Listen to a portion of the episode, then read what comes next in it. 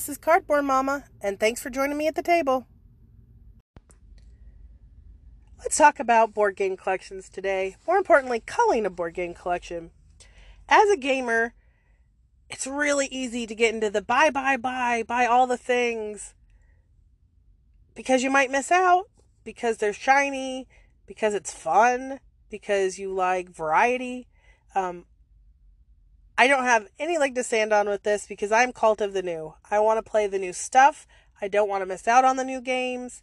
I don't have a regular board game group who is also buying games. So sometimes, unless I go and get it, I'm never going to get to play it. So I am cycling in new games all the time.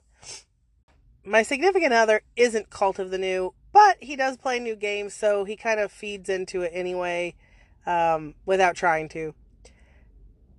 But, I mean, that also brings up a good point. Is your significant other a board gamer? Wow, that'll add to your collection.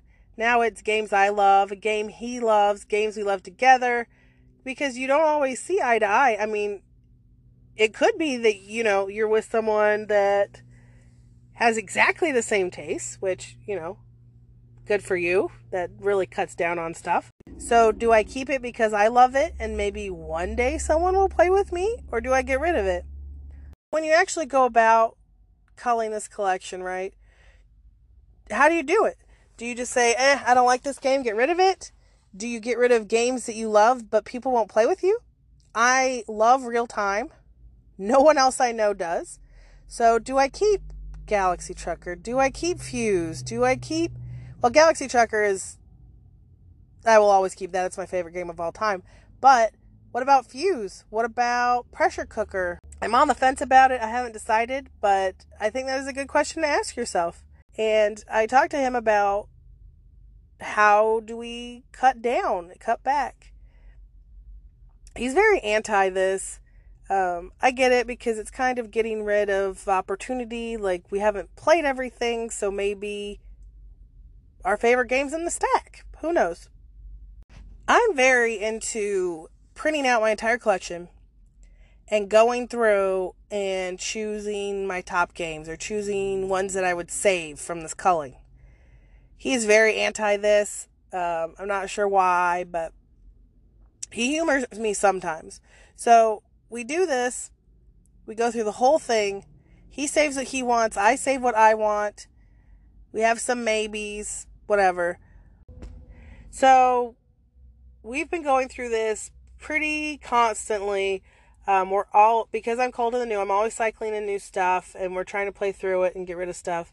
But the other issue is that when you have such a huge collection and you have, we were at about six hundred to six hundred fifty uh, number of board games. And it was just too much. We had Metro shelving. We had taken over some of the bookcases. Uh, it was just everywhere. And we were running out of space again. And it was just this huge, massive wall that was honestly kind of oppressive. Uh, you'd go in and look, and it would just be too much. You wouldn't know where to look. You wouldn't know where to start. So we decided to redo our board gaming area.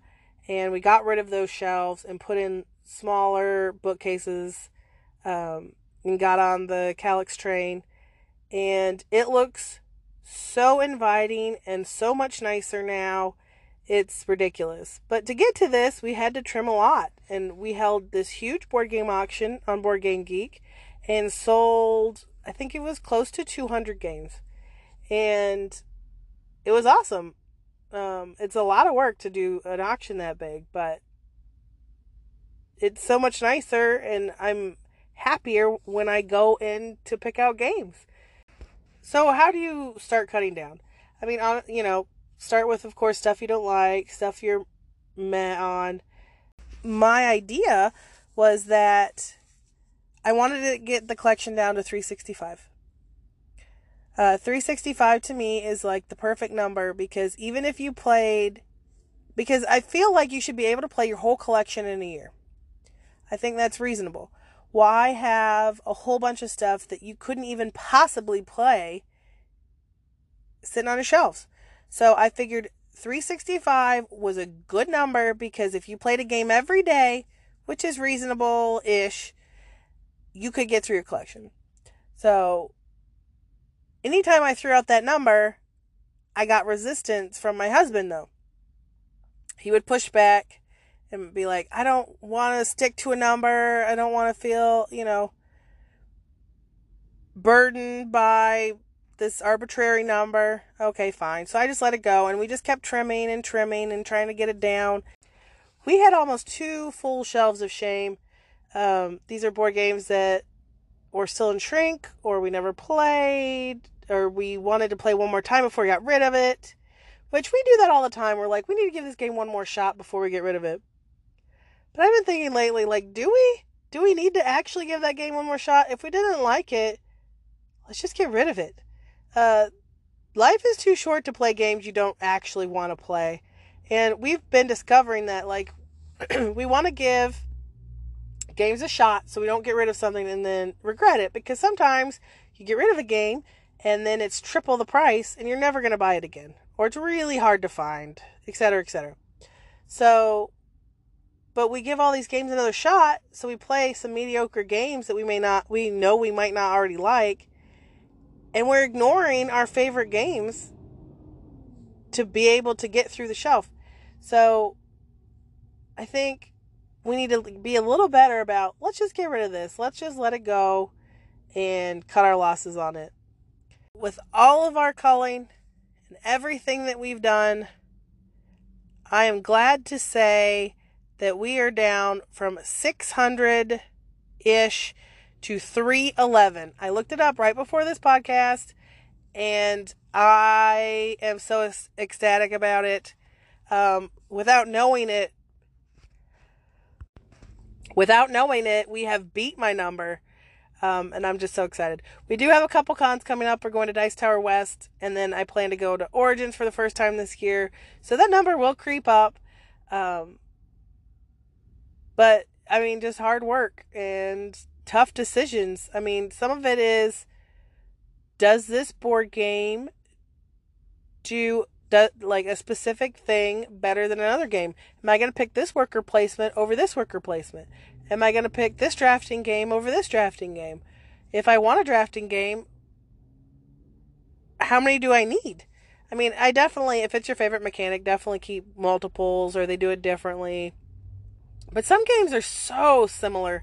It's just, pick one. Like, like for example, we have kept both, but there's Lords of Waterdeep and Champions of Midgard. To me, they feel similar, except in Champions I can attack people. So I want to keep Champions of Midgard. I don't even have a need for Lords of Waterdeep, but my husband still really likes it, so we keep it. But that's an example of thing of games that are similar and do similar things that you might not necessarily need all of them. Um, but that's one way. It's just really hard and a very personal thing to cull your collection. I mean, it seems silly, but it can be really difficult. So, good luck. I hope you reach your magical number.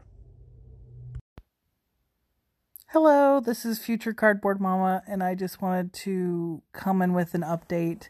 I had originally recorded this in February before everything has happened, so clearly not going to Origins or any other con anytime soon. But on a happy note, we have been able to keep our collection down, and we are at three twenty-two. This is Cardboard Mama. Thanks for joining me at the game table. Catch new episodes every Sunday. All that I am.